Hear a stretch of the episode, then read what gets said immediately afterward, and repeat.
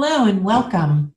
Thank you for joining us for today's Buzzcast. My name is Karen Connolly. I'm the VP of Operations for Allterra Group, and you're probably already familiar with Appraisal Buzz. I presume that's how you found your way to this Buzzcast.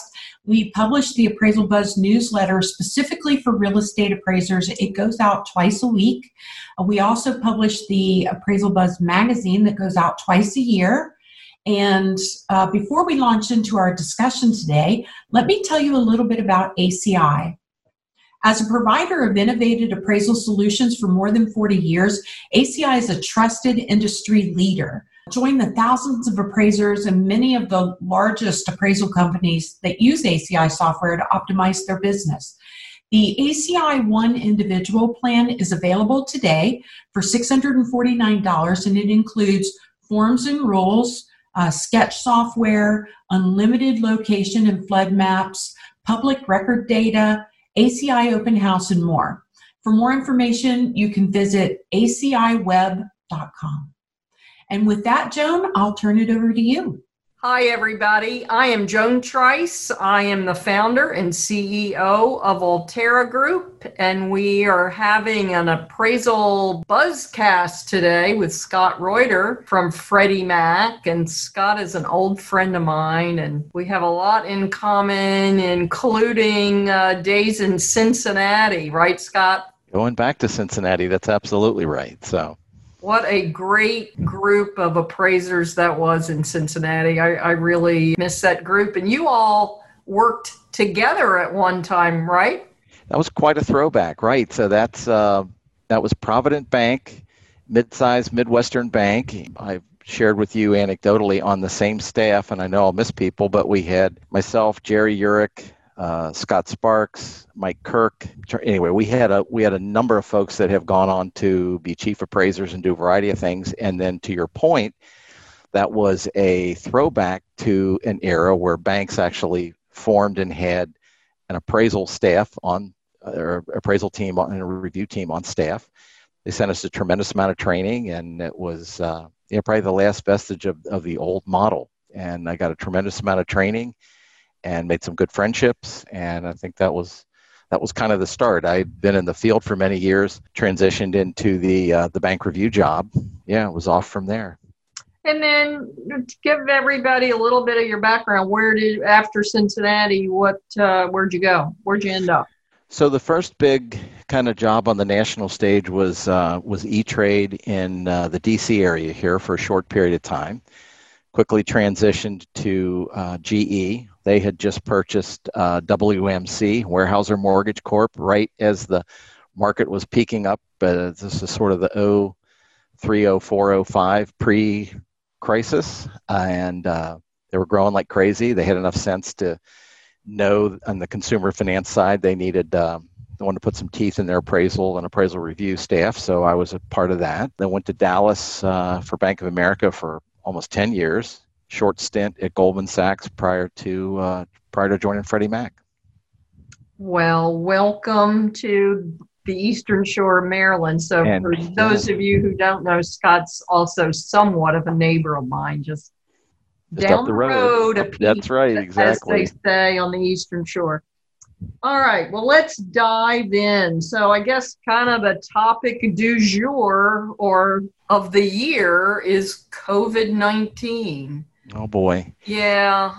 Yeah. Just the gift that keeps on giving. Why don't you give everybody a little update on uh, and a report card on you know how appraisers are doing too. Yeah, it's a gr- it's a great point, and you're right. It swept into our world uh, in a big way uh, the beginning of March, and I think it's to give some perspective, in my view, on anything related to COVID. It's important to um, you know rewind the clock six months or so to March. You know, I think it was March 11th was a Wednesday, and uh, that was the day Freddie Mac employees were sent home. I think that Friday the president announced the national emergency, and I think 10 days later, 10 calendar days later, we announced our flexibilities. And firstly, in looking back at that, it seemed like a long period of time um, for the industry. We were hearing every day, you know, oh, the silence from the GSEs is deafening, and are they going to come out with anything? But really, from a GSE perspective, we worked with our friends at Fannie Mae on that at the direction of our uh, regulator, FHFA, and that was warp speed. It was really quick. And the two teams that typically compete with each other collaborated with each other, and uh, our regulator provided a lot of tremendous direction. So it was really it was quite a thing that we got those that first announcement of flexibilities out. We had some that followed that touched on extending the flexibilities to do construction and that type of thing. But so that was the first thing. Secondly, uh, we needed to stand up the flexibilities quick, utilizing existing forms and modified certifications. So the biggest concern that we had was how that was going to go. Uh, appraisers, by and large, did a great job in terms of uh, adapting to and and uh, being able to follow the guidelines for using a 1004 Form 70 for a desktop and a 2055 for an exterior with uh, with modified certs. The um, the overall adoption has been a little less than we anticipated, and I'm not exactly sure why, but having the flexibilities in place, I think, is important. I think we're learning more about the pandemic as we go on. So I think there's initially, again, going back to that March timeframe, people really didn't know, myself included. I was washing my hands a lot. People didn't know really how and where. And I think people got more comfortable with some protocols. So we still saw a lot of 1004, traditional 1004 70 work come in. So that's been it. And then the uh, extensions have pretty much been 30 day rolling extensions. Uh, there's some been opinions on that across the industry, whether or not there might be broader adoption if the uh, if our regulator were to go longer. So I'm not going to speculate on that. I understand that, and we hear a lot of feedback about the um, the processes at the big AMCs are pretty mechanized, and for them to operationalize something that may only be in effect for 30 days is could could have an impact on them having uh, you know a, a more broader appeal to utilize the the flexibility. I also recently saw a chart, Scott, demonstrating or illustrating the volume of appraisals submitted to UCDP. Can you talk about that and maybe some other relevant statistics, uh, yardsticks that we ought to be looking at? Sure, that's that's a great point. I, that slide may or may not have originated with either myself or, or Mr. Danny Wiley at, at Freddie Mac, but it was a um, it was an update of a, a, volume slide against appraiser capacity that that we like to update. I think it's currently about an eight-year look back, and it just shows it was originally designed in 2016 to begin to show the capacity and the pressure on existing appraisers. And I think in the last six months or so, it's been very helpful in showing the tremendous amount of volume that's been submitted to the UCDP. So we've seen record submissions this year. I think we have um, a couple of historic, couple of things happening. We've got historic low interest rates. I think we had a tremendous amount of refinance as well as purchase demand. We're seeing some changes in in uh, in a blip. I read uh, Lawrence Yun with NAR. They're they're tracking record home sales in on the purchase side. So and then people are speculating off of that. Why is that? Are there people that were, you know, apartment dwellers kind of on the margin, kind of waiting, and then now's the time uh, because of COVID, interest rates, and and what have you. Um, you and I had a conversation not long ago, and even in the little town where I live, there's homes that have been on the market and they're all sold. So I mean, there's a lot, and and people were bumping into, or there's an interest to kind of moving out a little bit. So um, so I think all those things are are kind of playing in right now. In, indeed. Thank you, Joan. Our thanks goes out to our sponsor, Amrock. Amrock is hiring staff appraisers. Your best career move starts at amrock.com slash careers. Joan, you have the mic. So actually the, the chart, I, it was Danny who sent it to me, I believe showed that in July you hit a record 700,000 appraisals submitted to UCDP, the uh, appraisal portal. And Danny said that in the, you know, the running average uh, in the prior months leading up to that uh, spike was about a little over 400,000 a month. So, right. So you you guys definitely hit the wall. Yes, I mean we we went months where we didn't see 400,000 and I think this year and I don't have the numbers up we didn't see one that was under 600 so I mean it's just it's been that kind of volume that's been coming through so um, again the, the speculation is it a blip is it short term? Will it sustain? I think we talked about some of the factors that might be influencing it now. So that's that, that's a lot of what's behind that slide. All right. So let's talk about the topic of appraisal modernization. Tell us about that initiative. How did it originate and what's the mission? So uh, through your events and other events, you know, we we kicked the, the formal appraisal modernization as a scorecard initiative. I believe originated in the first of January in 2018 as it was stood up originally as a three-year scorecard initiative from our regulator to each GSE independently. So there's a few things we work together on, like the UAD redesign. We're collaborating on that together. The regulator wanted Fannie and Freddie to work on modernization independently. And like any big scorecard initiative, it had a number of deliverables, and the direction for the first year, year and a half was a lot of industry outreach. So we did that, and again through uh, through CRN, through uh, Val Expos, through a lot of events. We engaged with the industry to really listen. And that was really the, the, the edict or the premise was reach out. Don't just get in a room and determine what you think modernization looks like and then hand it to the industry. Engage with the industry. And we saw a lot of, you know, common pain points and issues and concerns and themes. And, know, we began to work on that. And that official effort was paused as we came into 2020 by our regulator. And I think they're going to just move directions. Modernization is not going away, and innovation is not going to stop. But I think we had a new director, if you remember. So I think Director uh, Calabria wanted to better understand, and I think his staff wanted to better understand and get involved and give appropriate direction to the to the valuation group. And that's kind of where we're at. What what we are interested in, and what you know clearly has not stopped has been uh, just innovation around the industry. So there's uh, as part of the ed- ed- uh, pandemic, rather, a lot of tools and tech have emerged as a result of uh, the crisis. And to me, it's one of the bright spots. One of the few bright spots has been the proliferation of the tools and tech that's been developed. I think the the pandemic's been a bit of a catalyst for that. Some of these technologies were there, some were developed new, uh, but I am uh, very bullish on the um, the homeowner enabled inspection apps. There's a variety. I think we've looked at. Tw- I'm not exaggerating. I think we've looked at 20.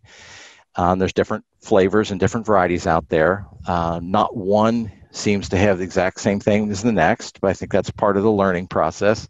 I like a few things of that one and one of those, and so we're we're kind of building out a core list of elements that we like. A lot of this uh, security features, the location spoofing, and a lot of things that I think are integral to really getting broader adoption are some of the core principles that we're, we're really interested in.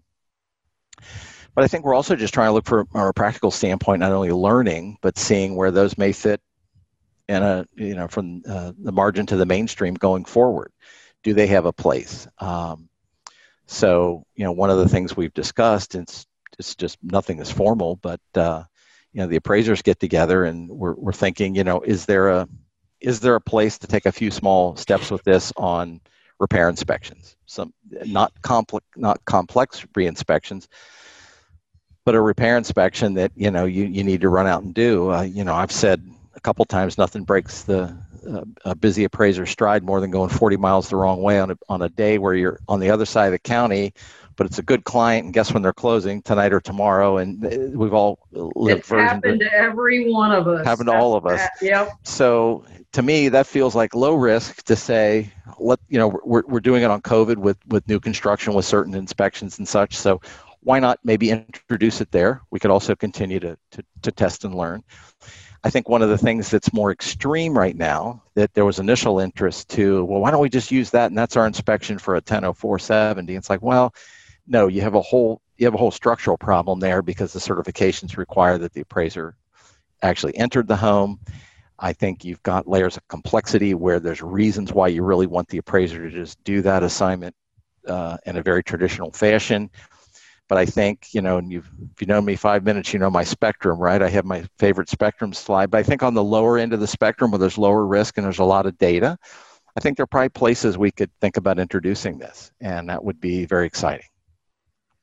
Yeah, it's uh, kind of hard to accept the fact that COVID may have actually brought about some uh, some uh, productive, uh, positive change. But you know, I know in our own business, you know, it's made us rethink some things. We, you know, we yeah. all get in a habit and we do what works when we do it over and over and over again without questioning it, and then suddenly you get something that prevents you from doing it that same old way. And reinventing yourself is never a bad thing. And um, I couldn't agree more, yeah. Joan. And I think you're I think you're right. I think that's very astute. You know, I think the most of the and appraisers are very good at adapting at that and building in and trying to find efficiencies in in you know parts of a process which are probably very antiquated. Uh, you know, you can't argue that they're very antiquated.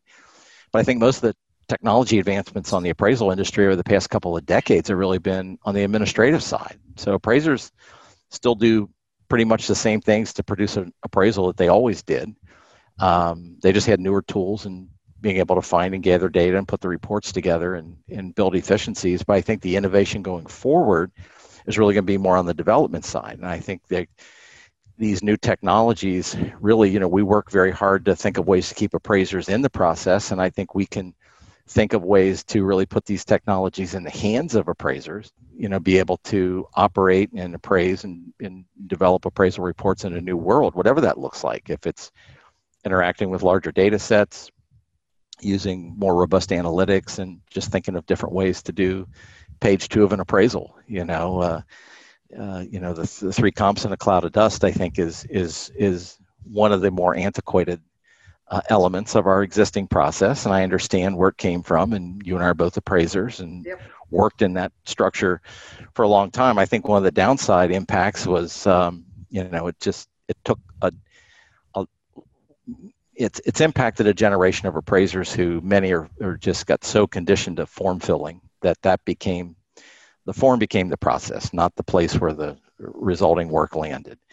Um, you had a great comment at one of your events. I still laugh about, you know, you said, I don't think most appraisers can wind their watch without the 1004. And I actually think you're right. You know, it's, that's true. We, we're used to the form. We fill the form. Appraisers quote by the form. What form do you want? You want 10? Well, you know, that's, that could be different if it's a shoebox or a big complex house, but they don't think of it. they think of the form. And I get it. And I was guilty of it too. But I think those are the kind of things we need to message and work very hard to reinforce that we can help appraisers kind of get past. Yeah, you know, when that that particular comment, uh, if you've ever seen, read the book, or seen the uh, documentary Freakonomics. Oh yes. The opening scene is about. I, I think it's Steven Levitt, one of the authors, wanted to sell his house, and a friend of his wanted to buy it so wow, couldn't get any easier than that, right? Mm-hmm. And, and they're like, well, what do you want for it? I don't know. Well, let's hire an appraiser. So they hired an appraiser, and the appraiser came out and said, So what's the contract price? And they were, we, we, don't know. I didn't know that. That's funny. We, we want you to tell us what it's worth. Uh huh and the appraiser was completely stumped. He had he he was he was so used to being anchored. That's right. To that contract price, and and that's un, that's really a sad commentary on our profession. Thank you, Joan. We can't bring you this podcast without our sponsors. Clearbox has recently added new subscribers who are aggressively building out their panel. In each case, these new subscribers are requiring background checks. Clearbox is offering a discounted background check for 30 days for just $39.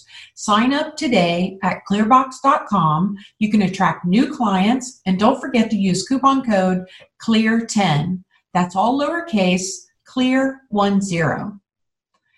Back to you, Joan.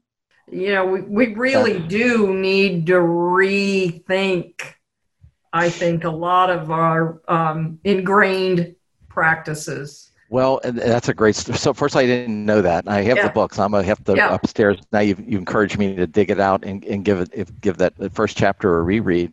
But I think there's a couple there's a couple dimensions on that, right? So you and I think of it from the appraiser side, and you're right.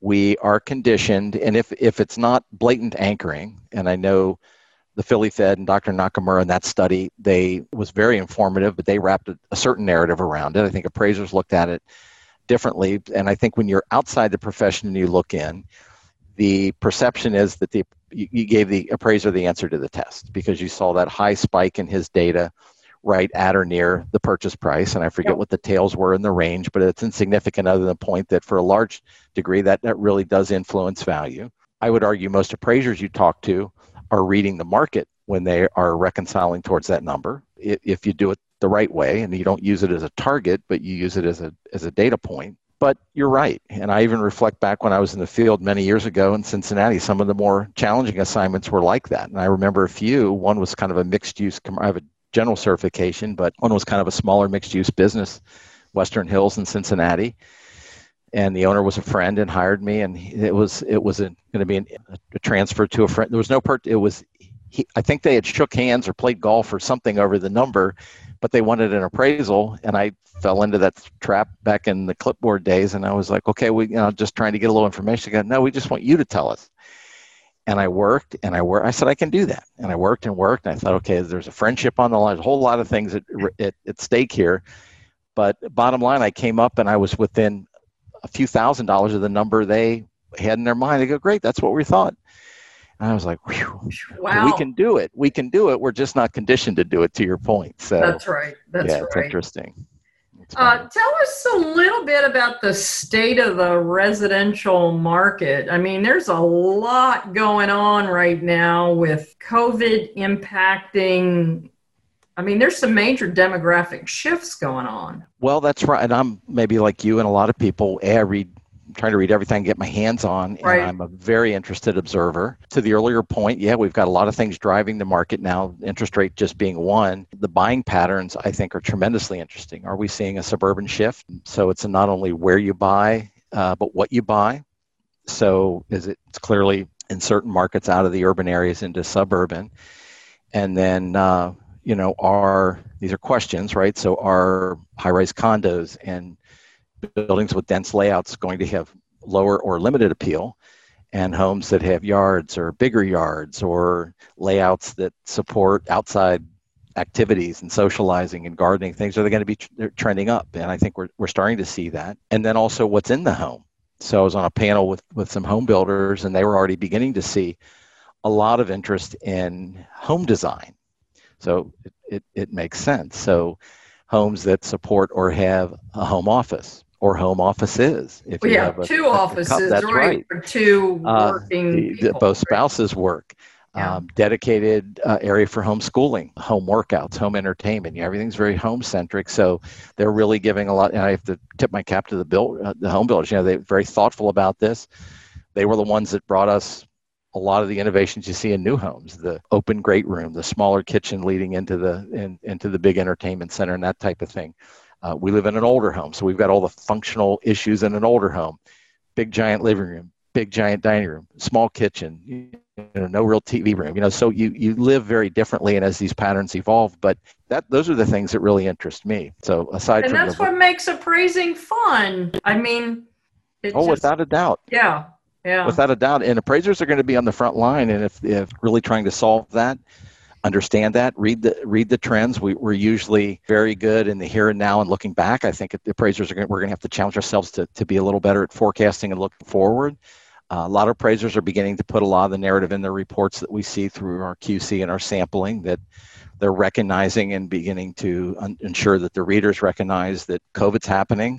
So i'm going to do the best i can to read what i can read and then again going forward these i think are going to be things that are going to directly impact value and that's where appraisers are really going to be on the front line of, of trying to assess that. I certainly appreciate your uh, praiser facing. I mean, I know you've done a lot of webinars with us and others, and you're here today and your prominent and consistent face at Valuation Expo. We have a brand new, for our listeners, brand new Buzz Forum, mm-hmm. buzzforum.net and that's a bulletin board and scott has agreed to moderate that freddie mac channel if you will so he is going to be accessible there if you have questions about the forms for the COVID flexibilities or any other appraisal problem that you're faced with, Scott's going to be there to point you in the right direction. So we,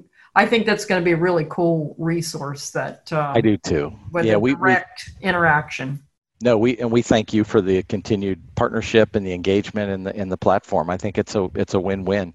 We're parenthetically we're working that through last few little nuances of what we need to to do, but we're very excited to get started, and okay. I think it's uh, it's it's going to be very exciting. So well, good. All right, Scott. Is there anything I missed? Joan, I don't think so. No. Again, we just appreciate the continued engagement, and uh, you know, always always happy to to do our part and uh, and really thank you and your you personally uh, as well as your teams for all you do. I know it's uh, you stay on the front line of not only providing a platform but being a conduit for a lot of information that gets disseminated very quickly uh, across the industry. Even though I am on and I monitor all the email and the forum and everything else there, it's tr- it's interesting to me the different the different folks that will copy and paste something that you put out and send it to me because they are monitoring. So I know your reach is, is pretty substantial.